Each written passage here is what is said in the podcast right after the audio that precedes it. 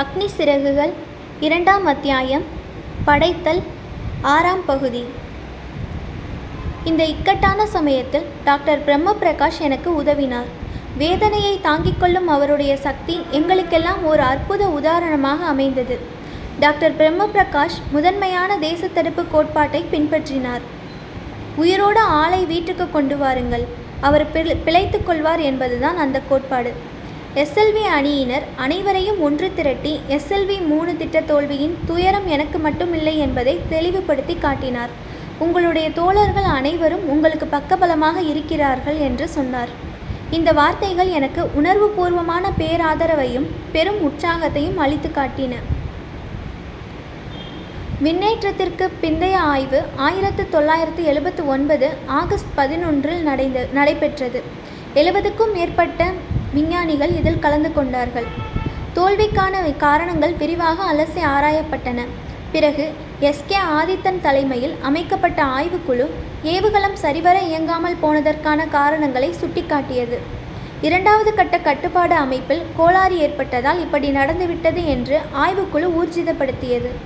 Rocket பறந்து கொண்டிருந்த போது அதை மேல் நோக்கி செலுத்த போதுமான சக்தி இல்லாமல் போனதால் காற்று இயக்க அறிவியலின்படி அது நிலை குலைந்து விட்டது. இதனால் அதன் திசைவேகம் குறைந்தது. ராக்கெட்டின் 3வது கட்டம் எரிபொருளை பற்ற வைக்கும் முன்னரே அது கடலில் விழுந்தது. 2வது கட்ட தோல்விக்கான காரணத்தை மேலும் ஆழமாக ஆராய்ந்ததில் இன்னொரு குறைபாடும் தெரிய வந்தது. எரிபொருளுக்கு தேவையான ஆக்சிஜன் வழங்கும் நைட்ரிக் அமிலம் கசிந்து வெளியேறியதும் கண்டுபிடிக்கப்பட்டது. இதன் விளைவாக ராக்கெட்டை மேல் நோக்கி செலுத்த தேவையான எரிபொருள் இருந்தும் உந்து சக்தி கிடைக்காமல் போனது. நைட்ரிக் அமிலம் வைக்கப்பட்டிருந்த டேங்கில் ஒரு வால்வு பழுதடைந்து போயிருந்ததால் ராக்கெட் கிளம்புவதற்கு 8 நிமிடங்களுக்கு முன்பு அது திறந்து கொண்டு விட்டது. நைட்ரிக் அமிலம் கசிந்து வெளியேற இதுதான் காரணம் என்பதையும் கண்டறிந்தோம். இஸ்ரோவின் உயர்நிலை விஞ்ஞானிகள் கலந்து கொண்ட கூட்டத்தில் பேராசிரியர் தவானிடம் ஆய்வு முடிவுகள் அடங்கிய அறிக்கை கொடுக்கப்பட்டது. அதை எல்லோரும் ஏற்றுக்கொண்டார்கள். தோல்வியை தவிர்க்கக்கூடிய அனைத்து நடவடிக்கைகளும் மேற்கொள்ளப்பட்டிருந்தது பற்றி பொதுவாக எல்லோரும் திருப்தி அடைந்திருந்தார்கள். ஆனால் எனக்கு அதில் உடன்பாடில்லை. அமைதியற்று இருந்தேன்.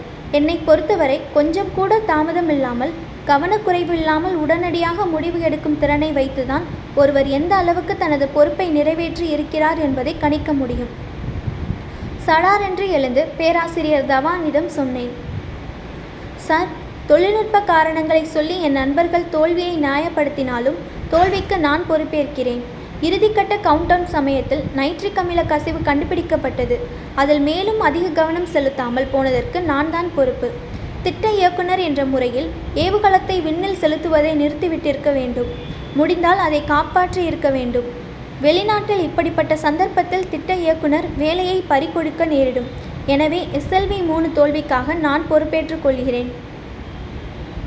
கொஞ்ச நேரம் அந்த கூடத்தில் ஊசி விழுந்தால் கூட கேட்கும் அளவுக்கு நிசப்தம் நிலவியது. பிறகு தவான் எழுந்து, கலாம் தொடர்ந்து சுற்றுப்பாதையில் இருப்பார் என்று கூறிவிட்டு கூட்டம் முடிந்துவிட்டதை உணர்த்தும் வகையில் அங்கிருந்து வெளியேறினார். பல சோதனைகளும் வேதனைகளும் சேர்ந்தே இருக்கும் விஞ்ஞானத்துறையில் ஈடுபட்டிருப்பது ஆனந்தமயமான அனுபவம்.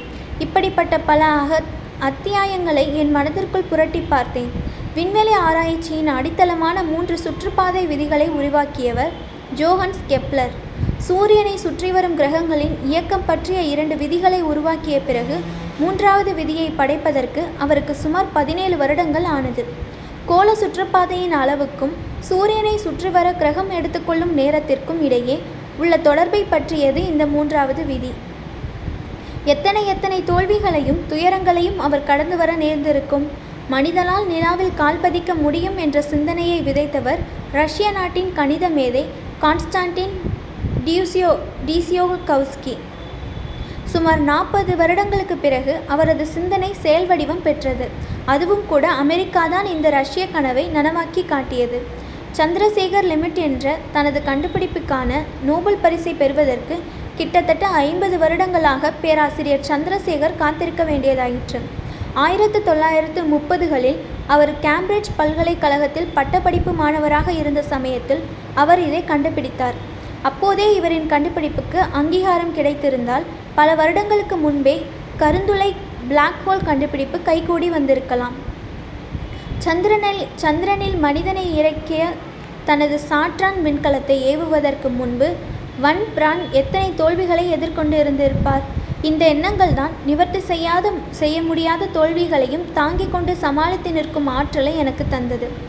1979 நவம்பர் ஆரம்பத்தில் டாக்டர் பிரம்ம பிரகாஷ் ஓய்வு பெற்றார். விக்ரம் சாராபாய் விண்வெளி மையத்தின் கொந்தளிப்பான கட்டங்களிலெல்லாம் நங்கூரம் போன்று எனக்கு பக்கபலமாக இருந்தவர் அவர். எஸ்எல்வி திட்டத்தின் நிர்வாக பணிக்கு உந்து சக்தியாய் அமைந்திருந்தது அணி உணர்வு ஆற்றலில் அவருக்கிருந்த நம்பிக்கைதான். தேசத்தின் அனைத்து விஞ்ஞான திட்டங்களுக்கும் இதே பாணி நிர்வாக முறைதான் பின்னர் அச்சாணியாக அமைந்தது. திட்டத்தின் குறிக்கோள்களில் இருந்து நான் விலகிச் சென்ற சமயங்களிலெல்லாம் எனக்கு சரியாக வழிகாட்டிய அறிவு கூர்மை கொண்ட ஆலோசகர் டாக்டர் பிரம்ம பிரகாஷ். பேராசிரியர் சாராபாயிடமிருந்து நான் கிரகித்து கொண்ட நற்குணங்களை எனக்குள் மேலும் தலை தொங்க வைத்தது மட்டுமல்லாமல் அவற்றுக்கு நான் புது பரிமாணங்களை அளிக்கவும் டாக்டர் பிரம்ம பிரகாஷ் உதவினார். அவசரகதி செயல்பாடு பற்றி அவர் எப்போதுமே என்னை எச்சரித்து வந்திருக்கிறார். பெரும் விஞ்ஞான திட்டங்கள் மலையை போன்றவை. மலையேற்றத்தில் அதிகம் அலட்டிக்கொள்ளக்கூடாது. விசேஷ முயற்சியோ ஆவலாதியோ அவசியமில்லை. உங்களுடைய சுய இயல்பின் யதார்த்தமான வேகத்தை தீர்மானிக்க வேண்டும். அலுப்பு தட்டி அவஸ்தைப்பட்டால் வேகத்தை அதிகரிக்க வேண்டும். பதற்றமும் படபடப்பும் கூடிவிட்டால் வேகத்தை குறைத்து கொள்ள வேண்டும். அலுப்பு தட்டிய நிலைக்கும் முற்றிலும் ஓய்ந்துவிட்ட நிலைக்கும் இடைப்பட்ட ஒரு சமநிலையில் மலையேற வேண்டும். உங்களுடைய திட்டத்தின் ஒவ்வொரு முயற்சியும் பலன் தரக்கூடிய வெறும் உபாயம் அல்ல. ஆனால் அந்த முயற்சி ஒவ்வொன்றும் ஒரு முக்கியமான வேலை திட்டம். இந்த முறையில் செயல்பட்டால்தான் உங்களுடைய காரியத்தை நீங்கள் முறையாக நடத்தி கொண்டிருக்கிறீர்கள் என்று சொல்ல முடியும் என்று அவர் என்னிடம் கூறியதுண்டு. எனது பணி வாழ்க்கையில் முதன்முறையாக மேன்மையான நிர்வாகத்தன்மையை டாக்டர் பிரம்ம பிரகாஷிடம் கண்டேன். பிரம்மம் பற்றி எமர்சனின் கவிதையில் டாக்டர் பிரம்ம பிரகாஷின் ஆலோசனை எதிரொலியை கேட்க முடியும். வெட்டுகிறவன் தான் வெட்டுவதாக நினைத்தால், வெட்டப்படுகிறவன் தான் வெட்டப்படுவதாக நினைத்தால் அவர்களுக்கு ஒன்றும் தெரியவில்லை என்று அர்த்தம். சூட்சுமமான வழிகளில் நான் இருக்கிறேன். நான் போகிறேன், மீண்டும் திரும்பி வருகிறேன். கண்ணுக்கு தெரியாத ஏதோ ஒரு எதிர்காலத்திற்காக மட்டும் வாழ்வது சாரமற்ற முழுமையடையாத ஒரு வாழ்க்கை. சிகரத்தை எட்டுவதற்காக மலையின் பல்வேறு பகுதிகளை அனுபவிக்காமல் மலையேறுவதை போன்றது அந்த வாழ்க்கை. இந்த பகுதிகளில்தான் மலையின் ஜீவன் அடங்கியிருக்கிறது, சிகரத்தில் அல்ல. இங்குதான் எல்லாமே வளர்ச்சியடைகின்றன, அனுபவங்கள் கிடைக்கின்றன, தொழில்நுட்பங்கள் இங்குதான் சாதிக்கப்படுகின்றன. பகுதிகளை வரையறுத்து காட்டுவதால் மட்டுமே சிகரம் முக்கியத்துவம் பெறுகிறது. நான் சிகரத்தை நோக்கி பயணித்தேன். ஆனாலும் சகல பகுதிகளும் நடைபோட்டு கொண்டு பயணத்தை தொடர்ந்தேன். நான் நீண்ட தொலைவை கடக்க வேண்டியிருந்தது. இருந்தாலும் நான் அவசரப்படவில்லை. சின்ன சின்ன அடிகளாக ஒன்றை அடுத்து இன்னொரு அடி, அதே சமயத்தில் ஒவ்வொரு அடியையும் சிகரத்தை நோக்கி எடுத்து வைத்தேன். அஞ்சா நெஞ்சம் கொண்ட தோழர்கள். ஒவ்வொரு கட்டத்திலும் அசாத்தியமான துணிச்சல் கொண்ட சிலரது பங்கேற்பு எஸ்எல்வி 3 அணிக்கு ஒரு வரப்பிரசாதமாக அமைந்தது. சுதாகர் மற்றும் சிவராமகிருஷ்ணனுடன் சிவகாமிநாதனும் எங்கள் அணியில் இடம்பெற்றிருந்தார். எஸ்எல்வி 3 பொருத்துவதற்காக சி பேண்ட் டிரான்ஸ்பாண்டரை திருவனந்தபுரத்திலிருந்து ஸ்ரீஹரிகோட்டாவிற்கு கொண்டு வரும் பொறுப்பை சிவகாமிநாதனிடம் ஒப்படைத்திருந்தோம். ராக்கெட் பறக்கும் போது அதில் பொருத்தப்பட்டிருக்கும் இந்த சாதனம் ராக்கெட் தரையிலிருந்து கிளம்பியது முதல் திட்டமிட்ட உயரத்தை சென்றடையும் வரையில் ராடார் சிக்னல்களை தொடர்ந்து அனுப்பி கொண்டே இருக்கும். ராக்கெட் நிலவரம் பற்றிய தகவல்களை தரும் அளவுக்கு அந்த ராடார் சிக்னல்கள் சக்தி வாய்ந்ததாக இருக்கும். திட்டமிட்டிருந்தபடி எஸ்எல்வி 3 விண்ணில் செலுத்துவதற்கு இந்த டிரான்ஸ்பாண்டர் மிகவும் முக்கியம். சிவகாமிநாதன் வந்த விமானம் சென்னை விமான நிலையத்தில் தரையிறங்கும் போது ஓடு பாதையை விட்டு விலகி தாறுமாறாக ஓடியது. விமானத்தை சுற்றிலும் புகைமண்டலம் பரவியது. எல்லோரும் வந்தார்கள். எல்லோரும் அவசரகால கதவு வழியாக குதித்து வெளியே வந்தார்கள். தங்களை காப்பாற்றிக் கொள்ள எல்லோருமே போராடினார்கள். ஆனால் ஒருவர் மட்டும் தனது சுமைகளிலிருந்து ஒரு பொருளை பத்திரமாக எடுத்துக்கொண்டிருந்தார். அவர் சிவகாமிநாதன்.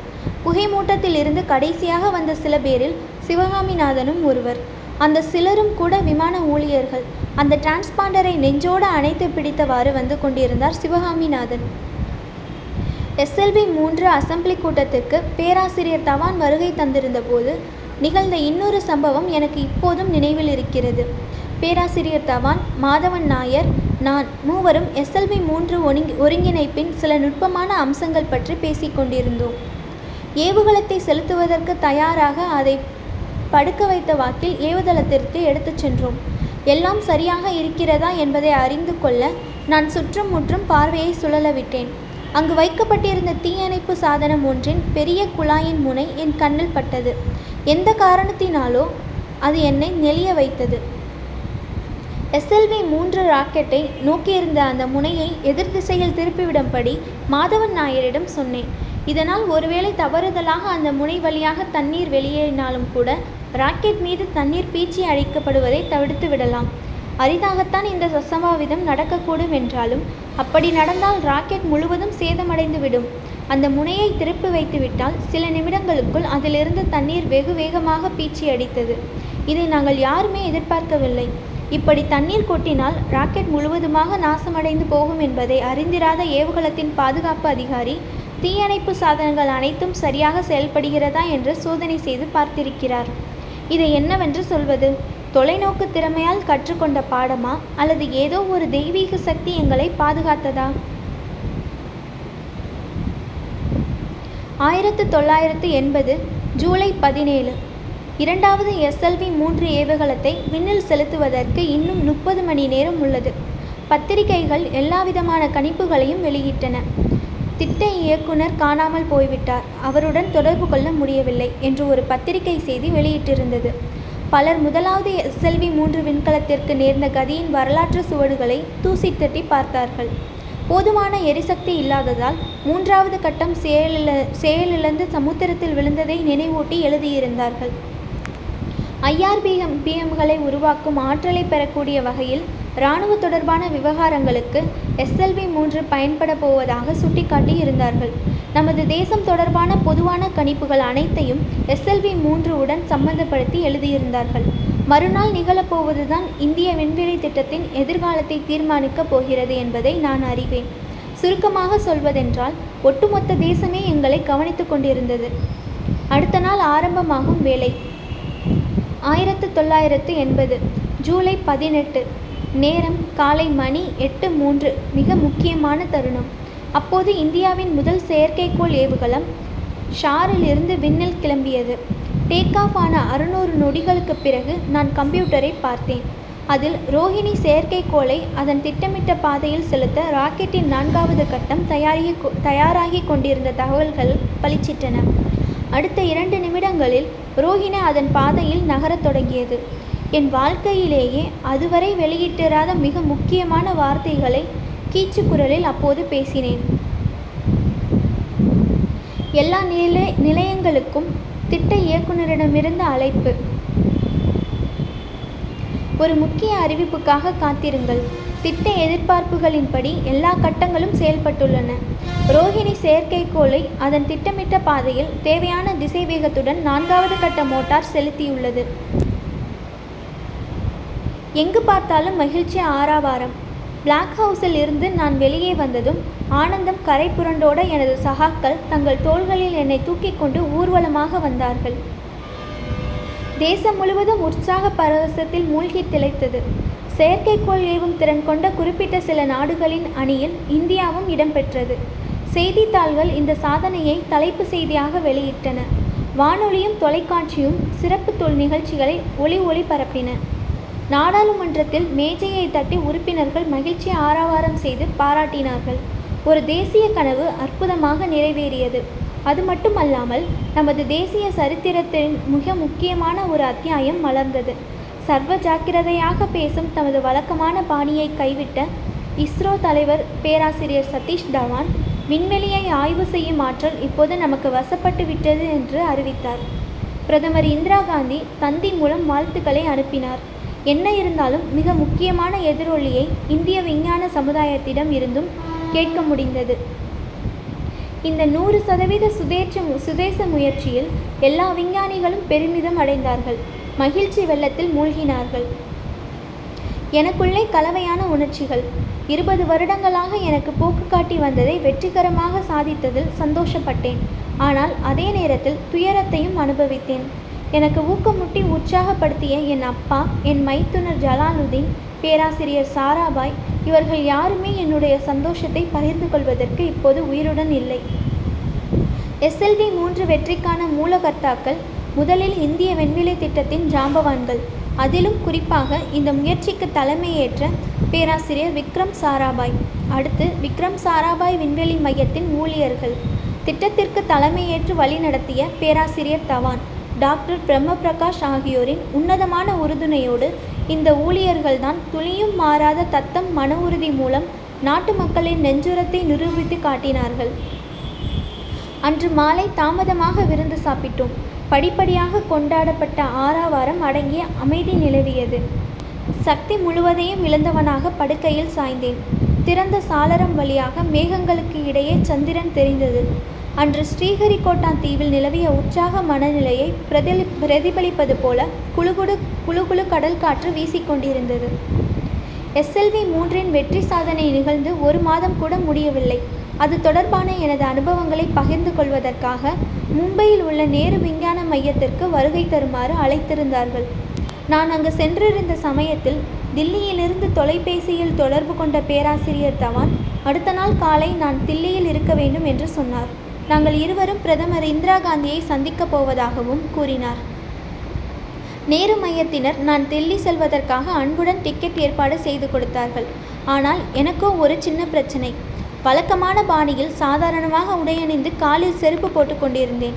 இப்படி போய் பிரதமரை சந்திப்பது எந்த விதத்திலும் கௌரவமாக இருக்காது. இந்த பிரச்சனை பற்றி பேராசிரியர் தவானிடம் சொன்னேன். உடை பற்றி ஒன்றும் கவலைப்படாதீர்கள் என்ற அவர், வெற்றி என்ற அழகான ஆடை தரித்திருக்கிறீர்கள் நீங்கள் என்றும் சொன்னார்.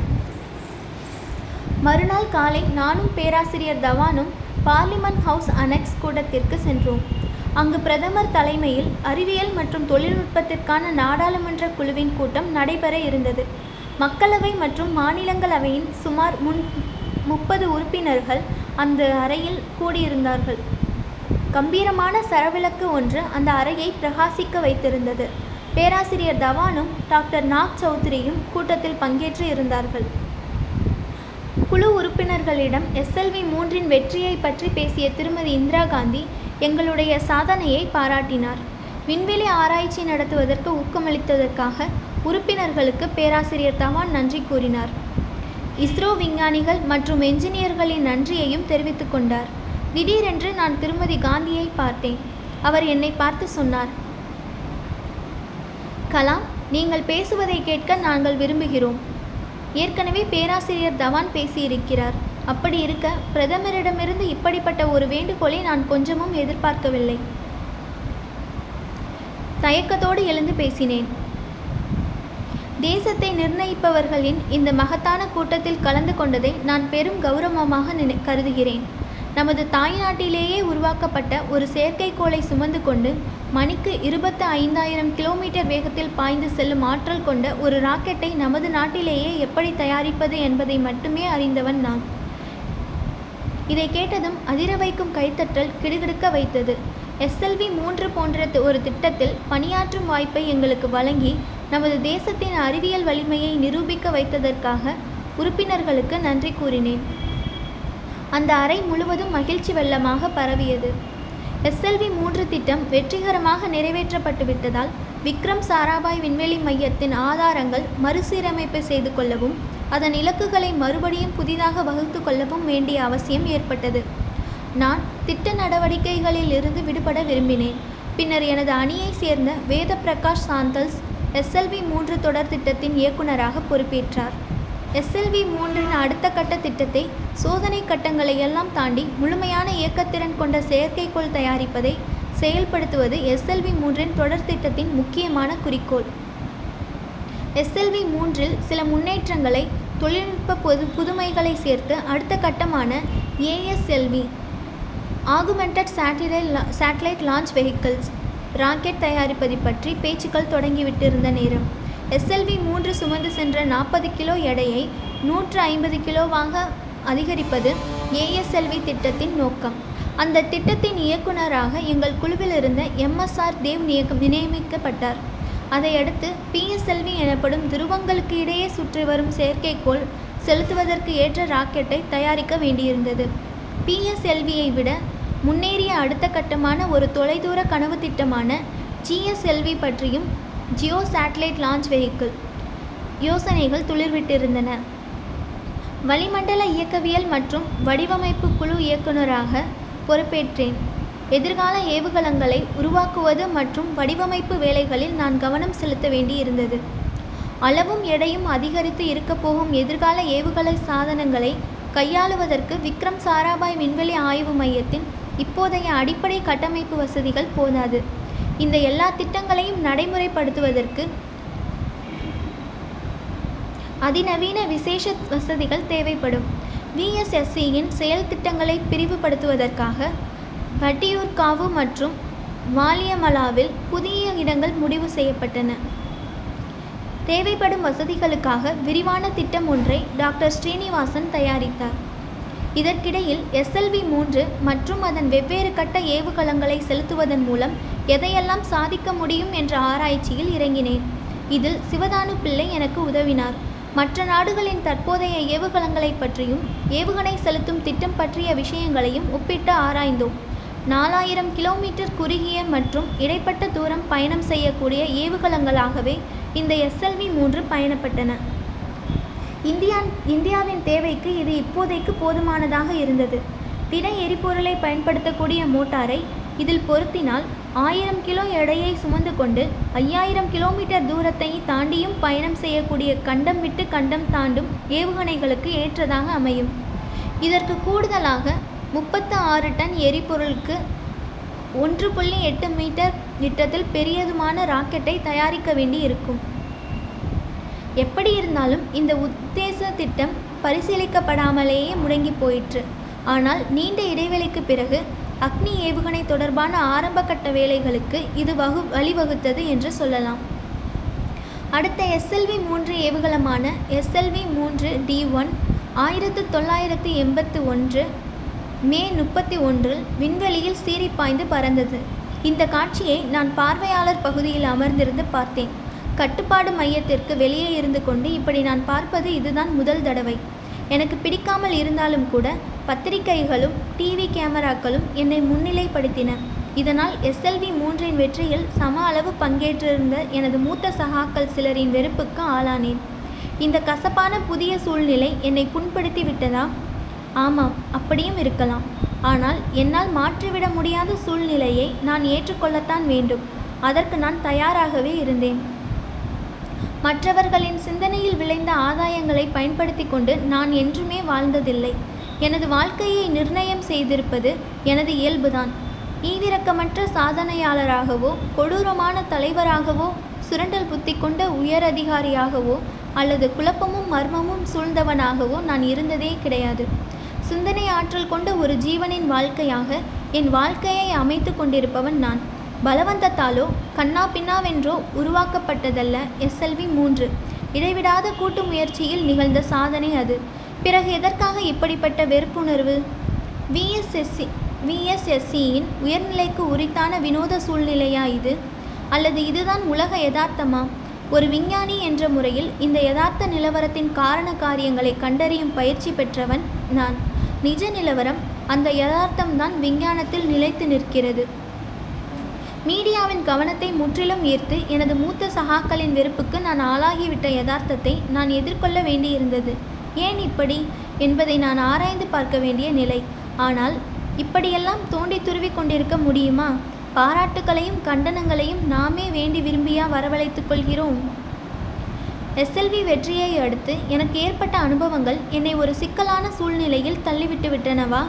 ஆம், இல்லை என்று 2 விதமாகவும் சொல்லலாம். எஸ்எல்வியின் 3 கீர்த்தியும் புகழும் அதை அனுபவிப்பதற்கான தகுதி பெற்ற எல்லோரையும் போய் சேரவில்லை என்பதால் இந்த கேள்விக்கு ஆம் என்று பதிலளிக்கலாம். ஆனால் இந்த குறையை போக்குவதற்கு எதுவுமே செய்ய முடியவில்லை. இன்னொரு விதத்தில் பார்த்தால் எந்த சிக்கலிலும் நான் மாட்டிக்கொள்ளவில்லை. ஒருவரின் உள்ளார்ந்த தேவை நிறைவேறுவதற்கு வாய்ப்பே இல்லாமல் போனால்தான் அதை சிக்கலான சூழ்நிலை என்று சொல்ல முடியும். ஆனால் என்னளவில் நிச்சயமாக அப்படி நடக்கவில்லை. மோதல் என்ற விஷயமே இந்த அடிப்படையில் தான் உருவாகிறது.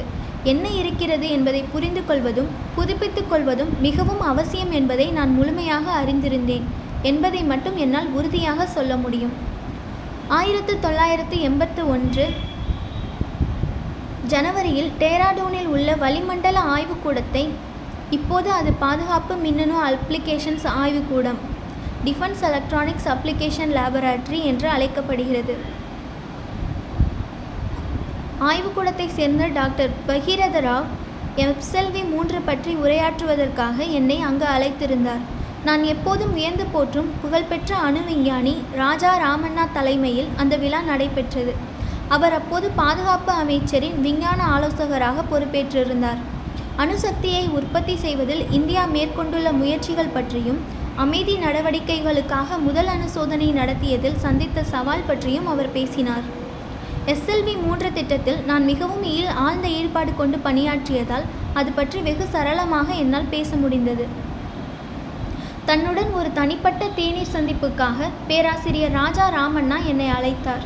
ஒரு தூரத்தில் இருந்தே அவரை எப்போதும் வியந்து போற்று கொண்டிருந்தவன் நான் இப்போதோ அவரை நெருக்கமாக பார்க்கும் வாய்ப்பு கிடைத்துவிட்டது. என்னை சந்தித்ததில் அவருக்கு ஏற்பட்ட நிஜமான மனமகிழ்ச்சி கண்டு மகிழ்ந்து போனேன். அவரை நான் சந்தித்ததும் முதலில் எனக்கு ஏற்பட்ட இனிய அதிர்ச்சி இது. அவரது பேச்சில் ஆர்வம் கொப்பளித்தது.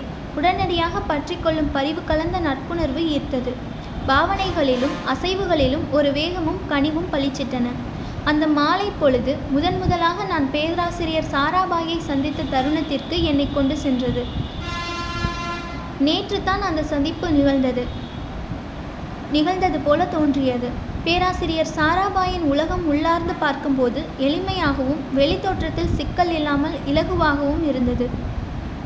நினைத்ததை சாதிக்க வைக்கும் சூழ்நிலையை உருவாக்கி கொண்டு குறிப்பிசகாமல் முனைந்து ஈடுபட வைக்கும் செயல்வேகம் அவருடன் இணைந்து பணியாற்றிய எங்கள் அனைவரையும் முந்தித் தள்ளியது. எங்கள் கனவுகளை நனவாக்குவதற்கும் பொருத்தமான வகையில் ஆயத்தமாக காத்திருந்தது. சாராபாயின் உலகம் நாங்கள் அனைவரும் விருப்பப்பட்ட எல்லா விஷயங்களுக்கும் அந்த உலகம் கணக்கச்சிதமாக இடமளித்தது. அது ரொம்ப பெரியதும் அல்ல, மிக சிறியதும் அல்ல. எந்த மிச்ச சொச்சமும் இல்லாமல் எங்களுடைய தேவைகளுக்கு ஏற்ப அந்த உலகத்தை எங்களால் பகுத்து கொள்ள முடிந்தது. இப்போதோ என்னுடைய உலகத்தில் எளிமைமயமாகி விட்டது. உள்ளுக்குள்ளே குழப்பம், வெளியே சிக்கல் என்று இப்போது அது மாட்டிக்கொண்டிருக்கிறது. ராக்கெட் அறிவியல் தொழில்நுட்பத்திலும் நமது நாட்டிலேயே ராக்கெட் தயாரிக்கும் சாதனையை எட்டுவதிலும் நான் மேற்கொண்ட முயற்சிகளுக்கு வெளிப்புற தடைகள் முட்டுக்கட்டை போட்டன. உள்ளுக்குள்ளோ ஊசலாட்டத்தால் குழப்பங்கள் என்னை தடுமாற வைத்தன.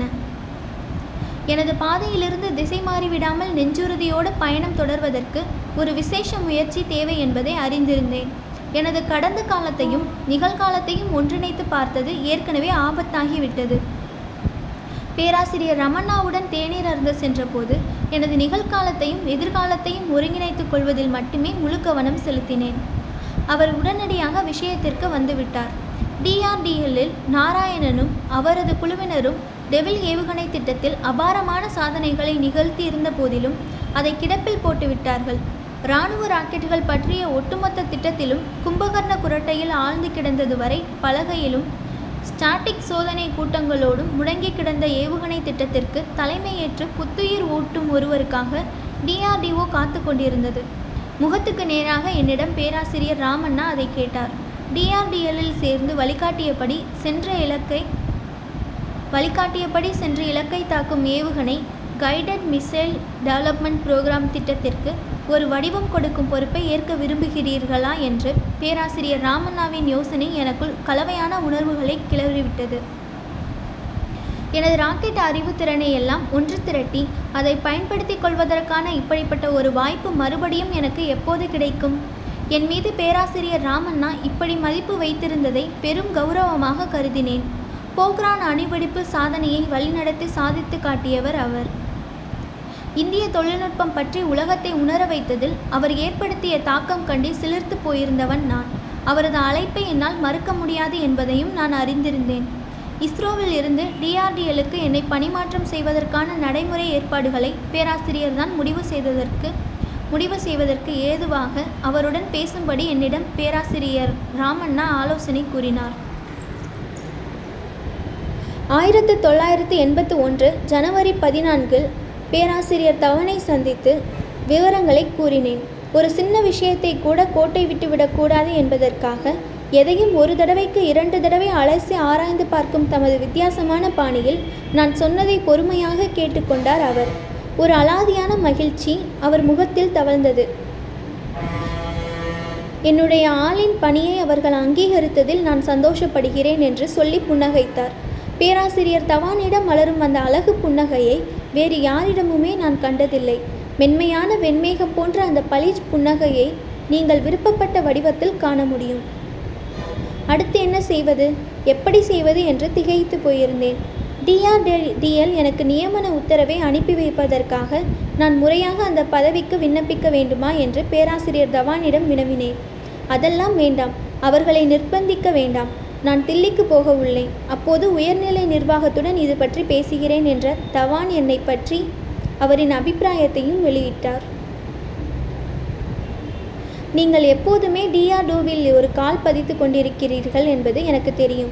இப்போது உங்களுடைய ஆதார சக்தி முழுவதும் அங்கு இடம்பெயர்ந்து விட்டதாக தோன்றுகிறது. பேராசிரியர் தவான் இப்படி சொன்னது ஓரளவுக்கு உண்மையாக கூட இருக்கலாம். ஆனால் என் இதயம் எப்போதும் இஸ்ரோவில் குடிக்கொண்டிருந்தது. உண்மையிலேயே அவர் இதை அறிந்திருக்கவில்லையா? 1981 குடியரசு தினம் ஒரு சந்தோஷ ஆச்சரியத்தை அள்ளிக்கொண்டு வந்தது. எனக்கு பத்மபூஷன் விருதை உள்துறை அமைச்சகம் அறிவித்திருப்பதாக யுஆர்ராவின் செயலாளர் மகாதேவன் தில்லியிலிருந்து தொலைபேசியில் என்னிடம் தெரிவித்தார். அதை அடுத்து எனக்கு தொலைபேசியில் வந்த முக்கியமான விஷயம் பேராசிரியர் தவானின் வாழ்த்து செய்திதான். எனது குருவே என்னை பாராட்டியது போல பேரானந்தத்தில் பரவசமடைந்தேன். பேராசிரியர் தவானுக்கும் பத்ம விபூஷன் விருது கிடைத்ததில் எனக்கு இரட்டிப்பு மகிழ்ச்சி. இதயம் நிறைந்த வாழ்த்துக்களை அவருக்கு தெரிவித்துக் கொண்டேன். பிறகு டாக்டர் பிரம்ம பிரகாஷிடம் தொலைபேசி மூலம் நன்றி கூறினேன். நமக்குள்ளே இந்த சம்பிரதாயம் எல்லாம் எதற்கு என்று என்னை கடிந்து கொண்ட டாக்டர் பிரம்ம பிரகாஷ், என் மகனுக்கு இந்த விருது கிடைத்தது போல இருக்கிறது என்றார். என் மீது அவர் கொண்டிருந்த பாசத்தில் நெகிழ்ந்து போனேன். அதற்கு பிறகும் என்னுடைய உணர்ச்சிகளை என்னால் கட்டுப்படுத்தி கொள்ள முடியவில்லை. பிஸ்மில்லா கானின் ஷெனா இசையை என் அறையில் தவளவிட்டேன். அந்த இசை என்னை இன்னொரு காலத்திற்கு வேறொரு இடத்திற்கு கொண்டு சென்றது. நான் ராமேஸ்வரம் சென்றேன். என் அம்மாவை கட்டி அணைத்து கொண்டேன். என் அப்பாவின் விரல்கள் தலையை கோதிவிட்டன. என் வழிகாட்டி ஜலாலுதீன் இந்த செய்தியை மசூதி தெருவில் கூடியிருந்தவர்களிடம் அறிவித்தார்.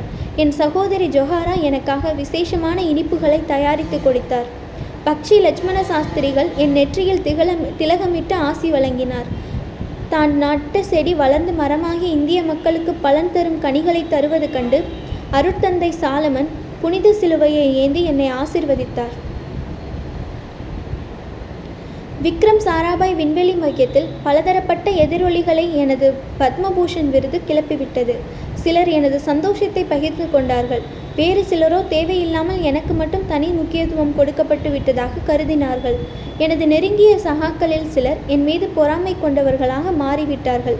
கோணல் புத்தி கொண்டு தாறுமாறாக சிந்திக்கும் பழக்கத்தால் ஏன் இப்படி சிலர் வாழ்க்கையின் உயர் நெறிகளை கண்டு கொள்ளாமல் இருக்கிறார்கள்? வாழ்க்கையில் சந்தோஷம், நிறைவு, வெற்றி எல்லாமே சரியான முடிவுகளை, வெற்றிகரமான முடிவுகளை தேர்ந்தெடுப்பதை பொறுத்தே கிடைக்கின்றன. உங்களுக்கு சாதகமாகவும் பாதகமாகவும் வேலை செய்யக்கூடிய சக்திகள் வாழ்க்கையில் உண்டு. எவை நன்மை பயக்கும் சக்திகள், எவை தீங்கு விளைவிக்கும் சக்திகள் என்பதை ஒருவர் இனம் கண்டு கொண்டு தீயதை ஒதுக்கி நல்லதையே நாட வேண்டும். என்னை புதுப்பித்து கொள்ள வேண்டிய அவசியம் வந்துவிட்டது என்று நீண்ட நாட்களாக எண்ணிக்கொண்டிருந்தாலும் அதை அலட்சியப்படுத்தி வந்திருந்தேன். இப்போது அந்த தருணம் வந்துவிட்டது என்று எனது அந்தராத்மா சொன்னது. எனது ஸ்லேட்டு பலகையை துடைத்துவிட்டு புதிய கணக்குகளை நான் போட்டாக வேண்டும். முந்தைய கணக்குகளை நான் சரியாக செய்திருக்கிறேனா? வாழ்க்கையில் பள்ளியில் ஒரு ஆசிரியரின் மதிப்பீடு அவ்வளவு சுலபமாக கிடைத்து விடுவதில்லை. இங்கே மாணவர்தான் தனக்காக கேள்விகளை சுயமாக அமைத்து கொள்ள வேண்டும்.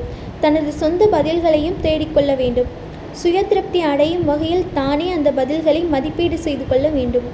தீர்ப்பு ஒரு பக்கம் இருந்தாலும் இஸ்ரோவின் 18 வருட நீண்டகால வாழ்க்கையிலிருந்து விடுபட வேண்டும் என்பது வேதனையான விஷயம். புண்பட்ட என் நண்பர்களை பொறுத்தவரையில் லூயி காரலின் இந்த வரிகள் பொருத்தமாக இருக்கும் என்று தோன்றியது. என் மீது நீங்கள் கொலைப்பழி சுமத்தலாம் அல்லது எனக்கு புத்தி இல்லை என்று சொல்லலாம். ஆனால் போலி நடிப்பு மட்டும் என் குற்றங்களில் ஒன்றல்ல.